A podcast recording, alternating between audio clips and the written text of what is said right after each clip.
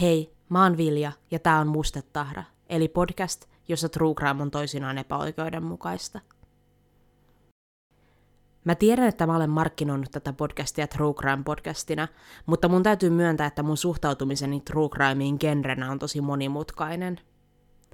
Mulla on takana historiaa dekkarifanina, joten mä en voi oikein hyvällä omalla tunnolla väittää, etteivät rikosjutut viihteenä kiinnostaisi mua – Toisaalta musta on elintärkeää välittää rikoksia tehneiden ja rikoksista syytettyjen ihmisten oikeuksista, ja se soti joskus vasten sitä, millaista maailmankuvaa true crime genrenä toisinaan tarjoilee. Tosi usein korostetaan väkivaltaisia rikoksia, ja raja rikosten tekijöiden ja rikosten uhrien välillä on selvä ja ylittämätön. Se on mulle podcast-käsiksiä kirjoitellessa tasapainoilun aihe – Mä haluan samalla purkaa ajatusta rikollisista erillisenä ihmisluokkana ja suhtautua kaikkeen ihmisiin, joista kerron myötätuntoisesti, ja kuitenkin kertoa teille kuuntelijoille tarinan, jota on kiinnostava kuunnella. Tosi harvoin esiin vain putkahtaa sellaisia juttuja, jotka olisi sekä äärimmäisen kiinnostavia, mutta palvelisi kuitenkin myös opetuksena rikoksista syytettyjen ihmisten myötätuntoisen kohtelun tärkeydestä. Onneksi sellaisiakin juttuja kuitenkin on muutama, ja tässä on niistä yksi. Mä kerron teille nimittäin tänään Timothy Evansin ja hänen perheensä surullisen tarinan. Sisältövaroituksena mä haluan sanoa, että tämän jakson keskiössä on useampia murhia, joista yksi on lapsen murha. Väkivalta, josta mä tässä jaksossa puhun, kohdistuu naisiin ja on välillä laadultaan seksuaalista. Jakso sisältää mainintoja poliisiväkivallasta. Mä puhun myös raskauden keskeyttämisestä turvattomin menetelmin – Mä yritän välttää yksityiskohtia ja esimerkiksi väkivallan ilmenemistavoissa rypemistä, mutta koska nämä asiat on jaksossa toistuvia, mä suosittelen olemaan varovainen, jos ne kuulostaa asioilta, joille sä olet herkkä tai jotka aiheuttaa epämukavan olon. Mulla on tämän jakson julkaisuhetkellä jo kaksi aiempaa jaksoa ulkona, ja mä toivon, että mikäli tämän jakson kuuntelu ei ole sulle vaihtoehto, sä löydät mun näistä aiemmista jaksoista parempaa kuunneltavaa. Ensi kerralla mä aion käsitellä erilaista aihetta ilman verenvuodatusta, joten toivottavasti liityt silloin mukaan. Mutta pitemmittä puheitta siirrytään tämän jakson pariin.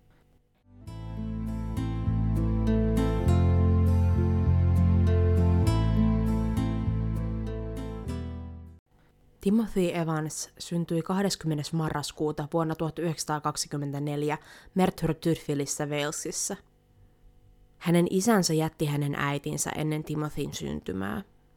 Timothylla oli vanhempi sisko nimeltä Eileen ja myöhemmin hän sai sisarpuolen nimeltä Maureen eli Mary.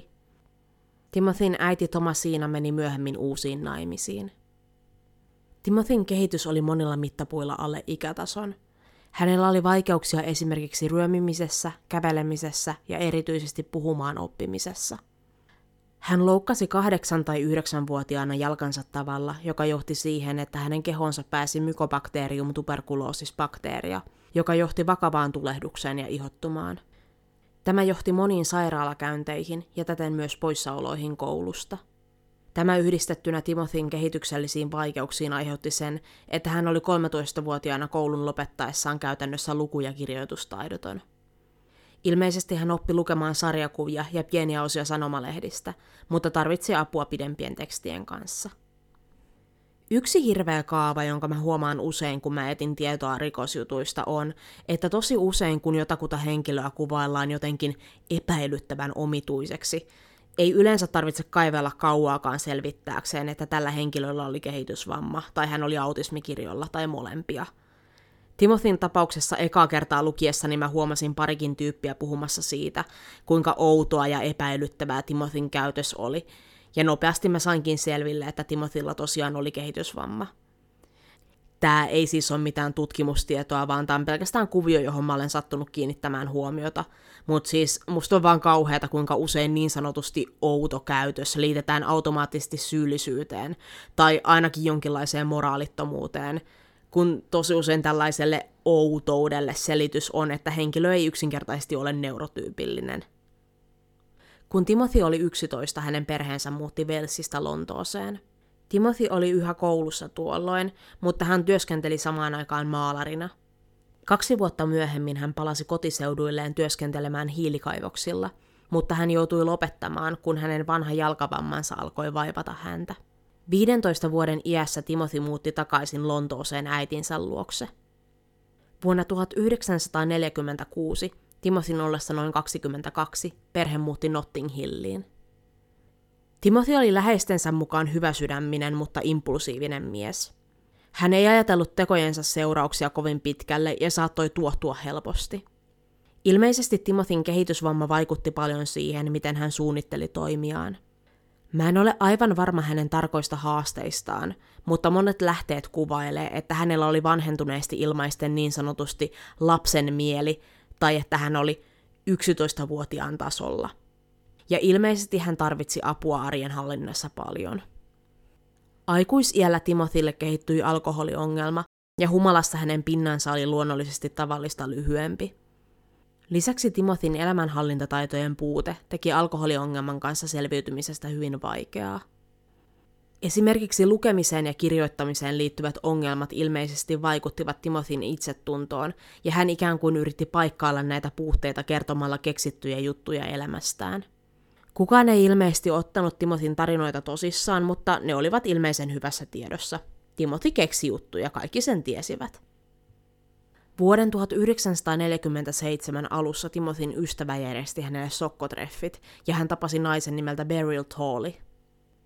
Mikäli mä olen lukenut lähteitäni oikein, Berylillä oli myös kehitysvamma.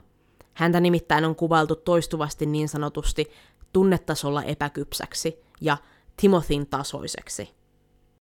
Saattaa olla, että tämän takia hänet ja Timothy haluttiin saattaa yhteen – Timothy oli tapaamishetkellä 22 ja Beryl oli 18.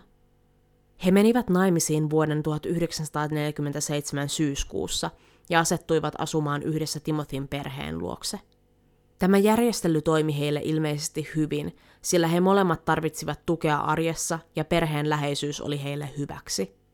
Kun Beryl kuitenkin tuli raskaaksi, aviopari muutti omaan asuntoonsa, joka oli osoitteen Rillington Place 10 yläkerrassa – Timothyn perhe ei kuitenkaan onneksi ollut kaukana, sillä näiden luokse kävelyyn kesti vain pari minuuttia. Timothyn ja Berylin alapuolella asui vanhempi pariskunta. 49-vuotias John Christie ja hänen vaimonsa Ethel tutustuivat uusiin naapureihinsa, ja Timothy ja John Christie jollain tavalla ystävystyivät.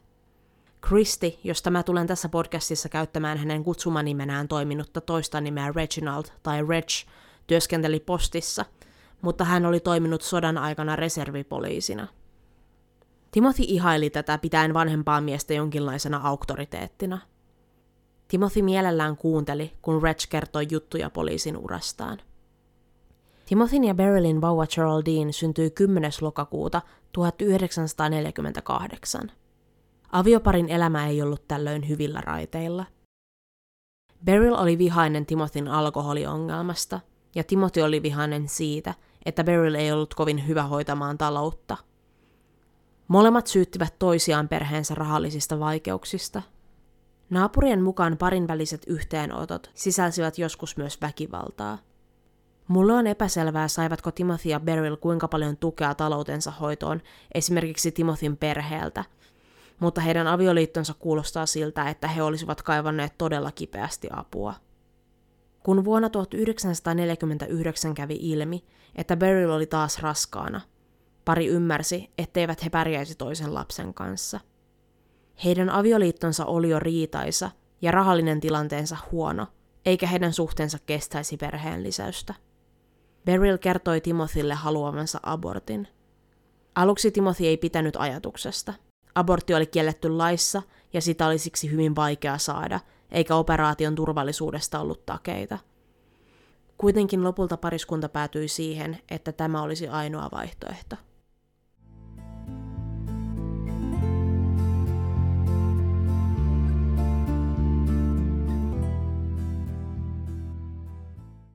Marraskuun 30. päivä vuonna 1949 Timothy Evans meni poliisiasemalle kotiseuduillaan Murture Valeissa Walesissa – ja kertoi, että oli vahingossa tappanut vaimonsa Berylin. Timothy kertoi poliiseille, että oli antanut vaimolleen juotavaksi ainetta, jonka tarkoitus oli keskeyttää tämän raskaus, mutta että Beryl oli kuollut tähän aineeseen. Kun poliisi kysyi Timothylta, mistä hän oli saanut tämän merkillisen aineen, hän ilmeisesti vain vastasi, että joltain mieheltä. Timothy kertoi, että oli pelästyneenä piilottanut vaimonsa ruumiin viemäriin. Sen jälkeen hän oli järjestänyt jonkun huolehtimaan tyttärestään Geraldineista ja painut sukulaistensa luokse Walesiin. Poliisit ottivat Timothyn tunnustuksen vakavasti ja tutkivat Berylin kuolinpaikan, eli Rillington Place 10. Berylin ruumista ei kuitenkaan löytynyt. Kun poliisit yrittivät katsoa viemäriin, jonne Timothy oli väittänyt laittaneensa ruumiin, he huomasivat tarvitsevansa viemärin kannen nostamiseen kolmen poliisimiehen voimat. Timothy, joka ei ollut varsinkaan huonon jalkansa kanssa täysissä voimissa, ei olisi mitenkään voinut nostaa viemärin kantta yksin. Tämän takia häntä kuulusteltiin uudestaan ja saatiin aivan erilainen tunnustus. Tällä kertaa Timothy väitti, ettei ollut todellisuudessa auttanut Berylia abortin suorittamisessa itse. Sen sijaan hän lisäsi tunnustuksensa uuden henkilön, nimittäin naapurinsa John Reginald Christin. Timothyn mukaan Reg oli tarjoutunut auttamaan heitä abortin kanssa ja jäänyt Berylin kanssa suorittamaan toimenpidettä Timothyn lähtiessä töihin. Timothy kertoi, että jokin oli kuitenkin mennyt toimenpiteessä vikaan, ja Beryl oli kuollut. Timothy kertoi, että Reg oli luvannut hänelle piilottamansa Berylin ruumiin viemäriin ja etsivänsä mukavan pariskunnan, joka adoptoisi Geraldinein. Näin Reg tai Timothy eivät kumpikaan joutuisi ongelmiin lain kanssa abortin tai kuolemantuottamuksen vuoksi, kunhan Timothy vain lähtisi Walesiin joksikin aikaan. Timothy oli käynyt vielä kysymässä Regiltä myöhemmin, saisiko hän nähdä tytärtään Geraldinea, mutta se ei ollut käynyt päinsä. Timothy kertoi poliiseille jättäneensä Regin osallisuuden pois alkuperäisestä tunnustuksestaan suojellakseen tätä. Regia kuulusteltiin liittyen asiaan, mutta hän kielsi kaiken – Reg oli tosiaan toiminut poliisin tehtävissä ja oli paljon Timothia selväsanaisempi, joten poliisit uskoivat hänen sanaansa ja ajattelevat Timothin olevan päästään vialla. Kun kuitenkin kävi ilmi, että Beryl ja Geraldine Evans olivat tosiaan kadonneet, poliisit palasivat toinen joulukuuta tutkimaan Rillington Place 10. Tällä kertaa he kuitenkin löysivät jotain, nimittäin Berylin ja Geraldinein ruumiit – Molemmat oli piilotettu pesutupaan. Berylillä ei oltu tehty aborttia, vaan tämä oli kuristettu, kuten myös hänen tyttärensä. Beryl Evans oli kuollessaan 20-vuotias ja hänen tyttärensä Geraldine vain hieman yli vuoden. Poliisille oli alusta asti aivan selvää, että Timothy oli syyllinen.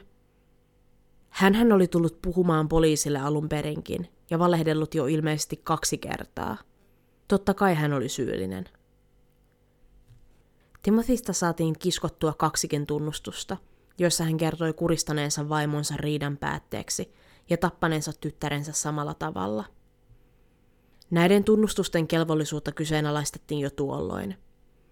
Timothin perhe huomautti, että Timothin normaali itseilmaisu ei käynyt yhtään yksin tunnustusten monimutkaisuuden kanssa – ja että Timothy oli hyvin voinut vain miellyttämisen halussaan tai järkyttyneessä mielentilassa suostua mihin vain, mitä poliisit hänelle sanoivat. Lisäksi Timothy oli tosiaan lähes lukutaidoton, joten tunnustukset oltiin kirjoitettu poliisin toimesta ja luettu hänelle varmasti hyvin johdattelevalla tavalla.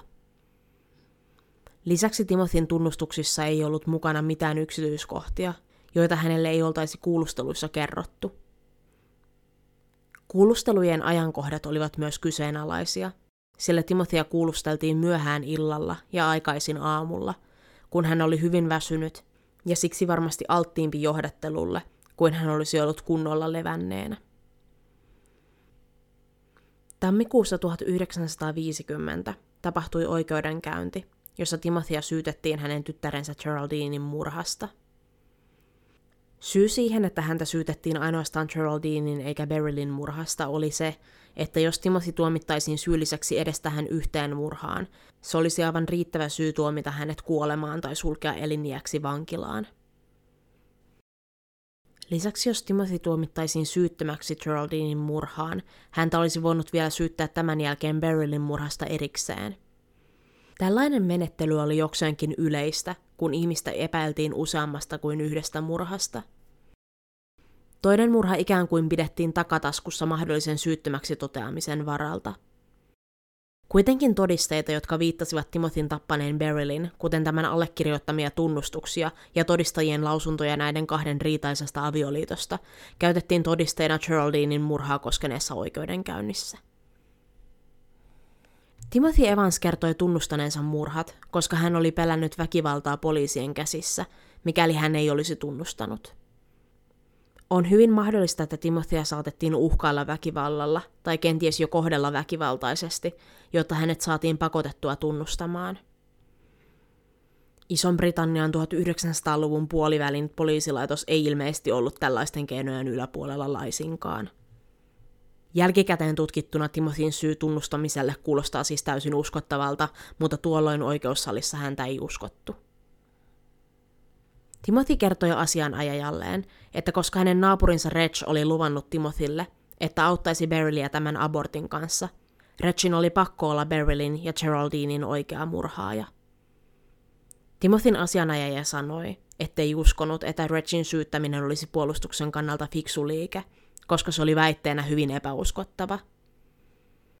Kuten mä olen jo ilmaissut, Reg nautti paljon Timothya suurempaa arvostusta poliisin silmissä – Lisäksi sekä Reg että hänen vaimonsa Ethel Christie olivat tärkeitä todistajia murhaoikeudenkäynnissä Timothia vastaan. Timothy ei kuitenkaan kuunnellut asianajajansa epäilyksiä, vaan hän sanoi, että hän aikoisi väittää Regin murhanneen hänen vaimonsa ja hänen tyttärensä, sillä hän uskoi sen olevan totuus. Reg tosiaan toimi syyttäjän todistajana oikeudenkäynnissä – sekä hän että hänen vaimonsa Ethel todistivat Timothyn olevan äkkipikainen ja väkivaltainen mies, ja että Berylin ja Timothyn avioliiton riitaisuus oli ollut hyvässä tiedossa. Reg kertoi myös Timothyn tavasta valehdella ja kertoa omituisia tarinoita omasta sankaruudestaan. Kaikki tämä meni yhteen sen kuvan kanssa, joka Timothysta oli muutenkin muodostumassa. Väkivaltainen ja kiipas valehtelija. Puolustus yritti syyttää Reggia Geraldinin murhasta, mutta syytöksiä pidettiin hieman oljenkorsiin tarttumisena. Puolustus toi esille sen, että Reggilla oli aiempia tuomioita esimerkiksi väkivallasta. Hän oli nimittäin aiemmin lyönyt naista päähän krikettimaalalla tavalla, jonka tulkittiin tapahtuneen tappamistarkoituksessa. Nainen oli selvinnyt iskusta, mutta Reggilla oli tuosta pahoinpitelystä aiempi tuomio muiden aiempien rikostuomioiden ohella – Retsiä pidettiin kuitenkin myös kunnon kansalaisena, eikä oikeus nähnyt tällä olevan virallista motiivia Berylin tai Geraldinin surmaamiseen. Timothyn kohdalla motiivi taas oli ilmiselvä ja tuiki tavallinen. Vain yksi tappo on päättynyt avioliittoriita muiden samanlaisten joukossa. Valamiehistö mietti päätöstään vain 40 minuuttia. Timothy Evans todettiin syylliseksi tyttärensä Geraldinin murhaan ja hänet tuomittiin kuolemaan. Kolme kuukautta myöhemmin, 9. päivä maaliskuuta 1950, Timothy Evans hirtettiin. Hän oli kuollessaan 25-vuotias.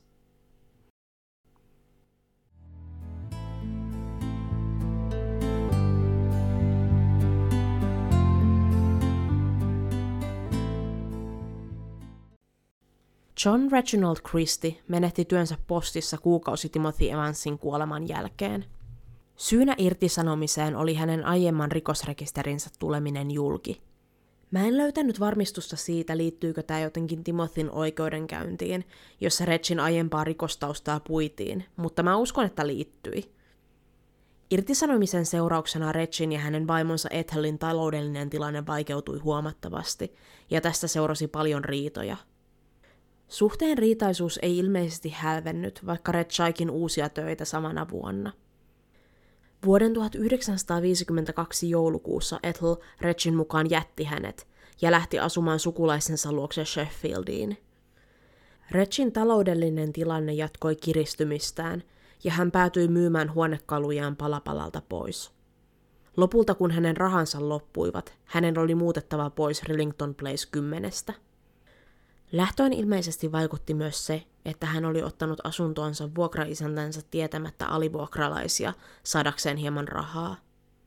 Reg varasi itselleen viikoksi huoneen Kings Crossilla sijaitsevasta hostellista, mutta hän ehti viipyä, mutta hän ehti viipyä siellä vain neljä yötä ennen kuin tapahtui se, mitä hän varmaankin oli odottanut koko ajan jouduttuaan lähtemään asunnostaan.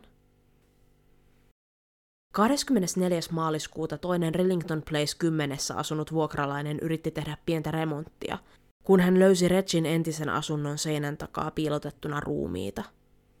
Vuokralainen ilmoitti löydöstään poliisille. Reg pidätettiin 31. maaliskuuta 1953. Tuolloin hänen hallustaan löydettiin väitetysti tavanomaisen sälän, kuten kolikoiden ja lompakon lisäksi, sanomalehtileike Timothy Evansin pidätyksestä. Tämä yksityiskohta on mun mielestä kuulostanut aina vähän liian ympyrää sulkevalta ja nasevalta ollakseen totta. Mutta koska niin monessa lähteessä mainitaan, että häneltä löytyi tuo lehtileike, mä mainitsen sen myös tässä. Kun Rillington Place 10 tutkittiin kunnolla, ruumiita löytyi vielä enemmän – Kokonaisuudessaan asunnosta ja Regin puutarhasta löydettiin kuuden eri naisen ruumiit. Yksi näistä murhatuista naisista oli Regin oma vaimo Ethel Christie, jonka Reg oli väittänyt kadonneen omasta tahdostaan sukulaistensa luokse. Näille kyseisille sukulaisille taas Reg oli lähettänyt kirjeitä vaimonsa nimissä väittäen, että tällä oli reuma, joka esti tätä kirjoittamasta kirjeitä itse, mutta että tämä oli muuten täysin hyvässä kunnossa.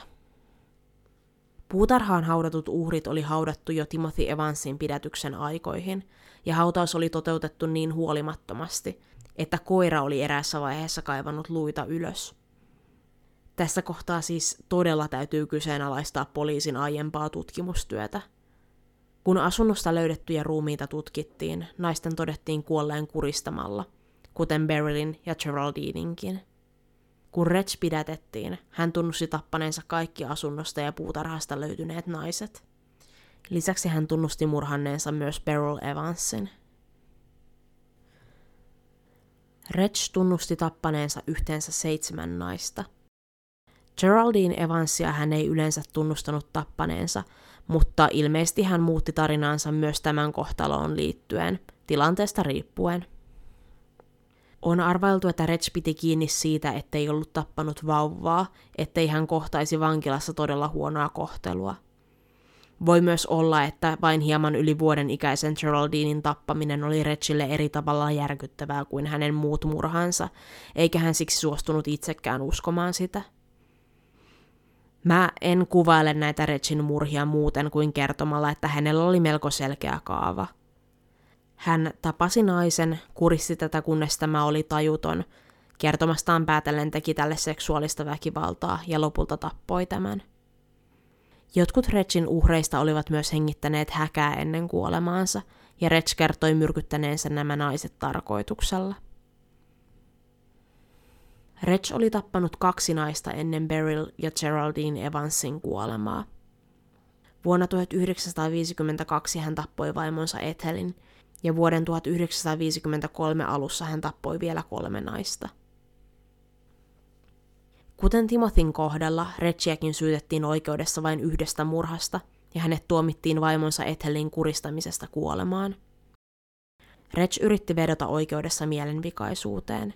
Hän kertoi, ettei hän muistanut tapahtumia tarkasti, ja hänen tunnustustensa valossa tämä on mahdollista – Retsin tunnustukset välillä oli hieman haparoivia ja on täysin mahdollista, että hän ei muistanut tekohetkiä kauhean hyvin. Syyttäjän todistajaksi kutsuttu lääkäri, joka arvioi Retsin mielentilan, oli kuitenkin sitä mieltä, että Reg oli täydessä ymmärryksessä tappaessaan uhrinsa. Heinäkuun 15. päivä 1953 John Reginald Christie hirtettiin 54 vuoden iässä. Hänen hirttämisestään oli vastuussa sama teloittaja kuin Timothy Evansin hirttämisestä kolme vuotta aiemmin, nimittäin mies nimeltä Albert Pierpoint. Mä en ole syventynyt Albertin elämään vielä niin syvälle kuin mä tahtoisin. Ehkä siinä olisi aineesta jaksollekin. Mutta päätellen siitä, mitä mä olen lukenut, ensin Timothyn teloittaminen murhasta ja sitten Retsin hirttäminen oikeana syyllisenä kolme vuotta myöhemmin olivat osa syytä sille – että hänen käsityksensä kuoleman rangaistuksesta kehittyi radikaalisti. Albert myöhemmin kirjoitti kuoleman rangaistuksesta ja kertoi uskovansa, että kohdattuaan ne kaikki ihmiset, jotka hän oli työssään joutunut tappamaan, hän oli tullut täysin vakuuttuneeksi siitä, ettei ollut työllään estänyt ainuttakaan murhaa. John Reginald Christin pidätyksen ja hirttämisen myötä kansalle tuli yhtäkkiä selväksi, että kun Timothy Evans oli tuomittu kuolemaan, valtio oli tappanut syyttömän miehen. Timothyn tapauksesta tuli yksi väkevimmistä argumenteista kuolemanrangaistuksen lakkauttamisen puolesta. Viattomia ihmisiä oli tietysti tapettu valtion toimesta aiemminkin, mutta Timothyn tapaus yhdisti uskomattoman surullisen perhetragedian ja poliisilaitoksen törkeän huolimattomuuden tavalla, joka kuohutti ihmisiä. Mä en tässä jaksossa pureudu kuolemanrangaistuksen lakkauttamiseen yhdistyneessä kuningaskunnassa tämän syvemmin, mutta mikäli te tahdotte kuulla siitä aiheesta lisää, mun mielestäni todella kiinnostavan läpileikkuun siitä on tehnyt videoesseisti Abigail Thorne. Ton videon nimi on Capital Punishment and Prison Abolition, ja se löytyy kanavalta Philosophy Tube. Mä pistän vaikka linkin tosta tonne mun jakson kuvaukseen. Siinä on muutamia filosofisia argumentteja, joista mä rohkenen olla eri mieltä, mutta se analysoi musta tosi hyvin kansanreaktioita muutamiin kiisteltyihin kuolemantuomioihin, josta Timothy Evansin tuomio oli yksi. Tavallaan kuka tahansa voi nähdä, miksi virhe Timothyn tapauksessa tapahtui. Tilanteessa, jossa nainen on murhattu, hänen kiivaana ihmisenä tunnettu aviomiehensä kertoo ristiriitaisia tarinoita tämän kuolemasta, ja hänen ruumiinsa löytyy lopulta heidän asuttamansa talon pesutuvasta. Yleensä murhaaja on aviomies. Sarjamurhaajat on äärimmäisen harvinaisia, ja vaikka Reg oli Berylin naapuri, oli tämä hänelle paljon Timothia vieraampi. Ja kuten me tiedetään, on todennäköisempää tulla jonkun itselleen rakkaan kuin tuntemattoman tappamaksi. Kuitenkaan tässä ei ollut kyseessä mikään tavanomaisimpien tappojen tilastointi, vaan poliisitutkinta, jonka panoksena oli miehen elämä. Koska poliisin rikostekninen tutkinta oli huolimatonta, ja tutkinnasta vastaavat poliisit ottivat huomioon vain todisteet, jotka palvelivat heidän alkuperäistä näkemystään. Ja koska he johdattelivat tai uhkailivat Timothy Evansin allekirjoittamaan tekaistun tunnustuksen, hänet tapettiin. Nämä on asioita, joista ei pääse yli, vaikka kuinka ymmärtäisi tuota alkuperäistä näkemystä. Vaikka mä olen esittänyt tämän jakson tarkoituksella hyvin tarinamaisessa muodossa, niin että Regin paljastuttua syylliseksi teille kuulijoille selvisi heti, että Timothy Evans tosiaan hirtettiin syyttömänä, mä joudun valitettavasti kertomaan, ettei tämä asia ollut lain silmissä yhtä selvä. Reg tosiaan tuomittiin kuolemaan vaimonsa tappamisesta, eli hänen tuomiollaan ei sinänsä ollut Timothy Evansin tuomion kanssa mitään tekemistä. Timothy siis katsottiin Regin teloittamisen jälkeenkin syylliseksi tyttärensä murhaan, ja siten kuolemantuomiota pidettiin oikeutettuna.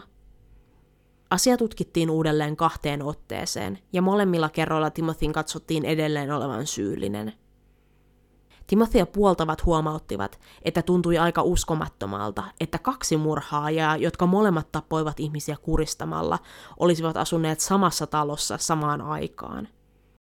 Silti tuomari sanoi, että vaikka Timothy ei olisikaan murhannut tytärtään, hän todennäköisesti oli murhannut ainakin vaimonsa. Tuomari viittasi kaikkeen poliisin keräämään todistusaineistoon ja käsittääkseni kielsi minkäänlaisen epäonnistuneen rikosteknisen tutkinnan tai pakottamisen tunnustuksissa – Tämä kuulostaa jälkikäteen mun mielestä jotenkin aivan järkyttävältä soutamiselta ja huopaamiselta. Perus Okkamin partaveitsellä leikaten tässä on selkeä yksi vastaus, eli se, että Timothy tuomittiin syyttömänä ja John Reginald Christie tappoi Berylin ja Geraldinein. Toisaalta yksinkertaisimman selityksen hakeminen johti Timothyn tuomioon, mutta tässä on kuitenkin kyse ihmisen kuoleman jälkeisestä armahduksesta ja oikeusjärjestelmän virheen myöntämisestä, ei ihmisen tappamisesta. Timothyn mahdolliseen armahdukseen kuitenkin liittyy ilmeisesti myös vahvasti poliittinen kysymys kuolemanrangaistuksen säilyttämisestä. Ja Timothyn toteaminen kuoleman jälkeen syyttömäksi olisi antanut lakkautuksen kannattajille väkevän lyömäaseen. Kuolemanrangaistus murhasta tuomituille ihmisille otettiin pois käytöstä yhdistyneessä kuningaskunnassa vuonna 1965. Rangaistusta vastustaneille nimi Evans oli yksi nimistä, joita he toistelivat vaatiessaan, ettei valtio saisi enää tappaa rikoksista tuomittuja ihmisiä. Timothysta oli tullut varoittava esimerkki siitä, että syyttömän ihmisen tappaminen oli aina aito mahdollisuus niin kauan, kuin valtio salli kuolemanrangaistuksen mistään rikoksesta. Kuolemantuomio lakkautettiin Isossa Britanniassa murhan kaltaisten rikosten kohdalla kokonaan vuonna 1969. Timothy Evans sai vihdoin kuninkaallisen armahduksen tyttärensä Geraldinein murhasta vuonna 1966. Hänen ruumiinsa haudattiin uudelleen ja hän sai nimensä kiveen. Moni saattaa ajatella, että tämä ei paljon lämmitä, sillä armahdus tuli 16 vuotta Timothyn kuoleman jälkeen. Tämä oli kuitenkin suuri lohtu hänen perheelleen, vaikka hänen suvullaan oli vielä pitkä matka Timothyn maineen lopulliseen puhdistamiseen.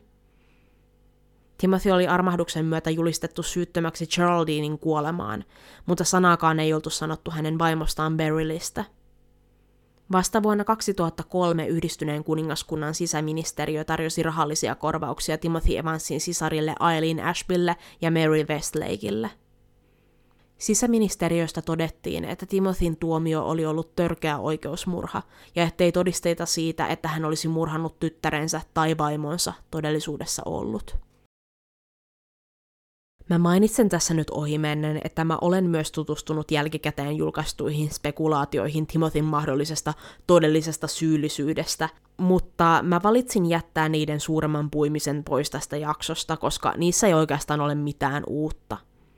Jotkut siis tosiaan väittää, että Timothy ja Reg oli tosiaan sattumalta molemmat murhaajia, jotka tappoi sattumalta samassa oso- osoitteessa nuoria naisia sattumalta samoilla menetelmillä – ja että Reg tunnusti Berylin murhan vain va- vaikuttaakseen pelottavammalta kuin oikeasti oli. Kuitenkin perustelut tällaisille teorioille tuntuu olevan lähinnä sen saman tarinan toistelua, että Timothy oli äkkipikainen, hänellä oli alkoholiongelma eikä hän ollut hyvä aviomies. Mutta ei ihmisen kuitenkaan tarvitse olla raitis tai ystävällinen ollakseen syytön murhaan. Vuonna 2004 tuolloin 75 vuoden ikäinen Mary Westlake toivoi saavansa Timothyn alkuperäisen tuomion virallisesti mitätöidyksi, mutta hänen pyyntönsä hylättiin, koska ilmeisesti mitätöintiprosessi olisi syönyt liikaa rahaa ollakseen oikeutettu 54 vuotta tapahtuneen jälkeen. Englannin hovioikeus kuitenkin myönsi, että vaikka mitätöintiä ei tehtäisi, Timothy oli todellakin ollut syytön. Mary oli lohduttoman surullinen päätöksen takia, mutta totesi kuitenkin, ettei voittotapauksessa olisi kuitenkaan muuttanut mitään. Hänen isovelensä hirtettiin 25-vuotiaana vuonna 1950, eikä mikään toisi Timothia takaisin.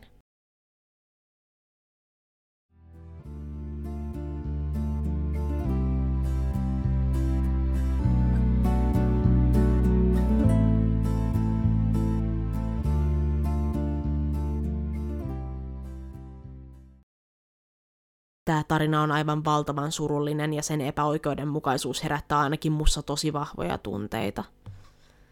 Vaikka mä olen tässä jaksossa kuvannut, kuinka Timothy Evansin tapaus auttoi lakkauttamaan kuolemantuomion yhdistyneessä kuningaskunnassa, nuoren miehen ei pitäisi kuolla, jotta me saataisiin hyvä argumentti sitä vastaan, miksi valtiolla ei pitäisi olla valtaa tappaa kansalaisiaan. Tällä hetkellä kuolemantuomio on voimassa yli 50 maassa – vaikka suurin osa maailman maista on lakkauttanut sen. Helpointa tilastoja syyttömistä kuolemaan tuomituista ihmisistä on löytää niistä Yhdysvaltojen osavaltioista, joissa kuolemantuomiota ei ole lakkautettu. On arvioitu, että Yhdysvalloissa vähintään 4 prosenttia kuolemantuomiota odottavista vangeista on syyttömiä rikokseen, josta heidät on tuomittu. Mä laitan tämän jakson kuvaukseen linkkejä liittyen tähän, ja yksi näistä linkeistä vie Innocence Project-nimisen järjestön sivuille. Innocence Project on yhdysvaltalainen yleishyödyllinen järjestö, jonka tavoitteena on vapauttaa väärin perustein tuomittuja ihmisiä vankilasta.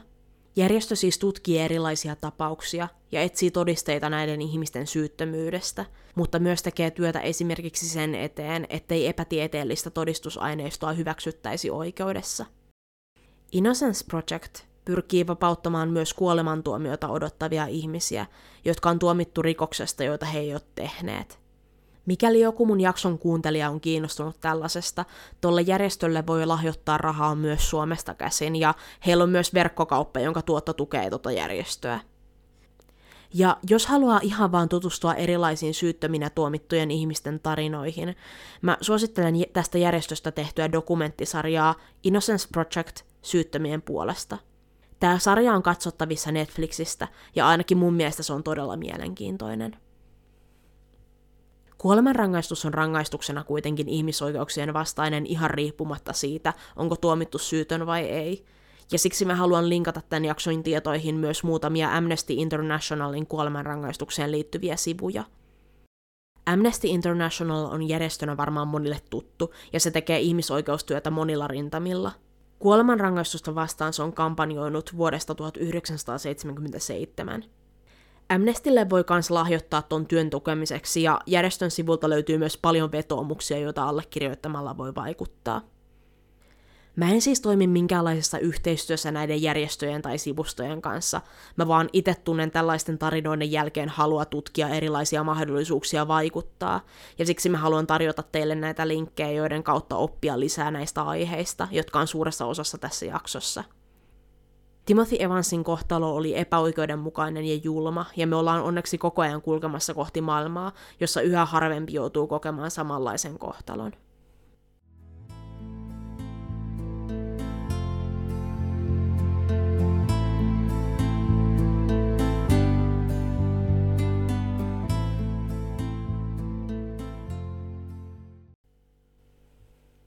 Kiitos kun kuuntelit Mustetahran kolmannen jakson missäköhän vaiheessa podcastia ja jakson numeron sanominen lopetetaan.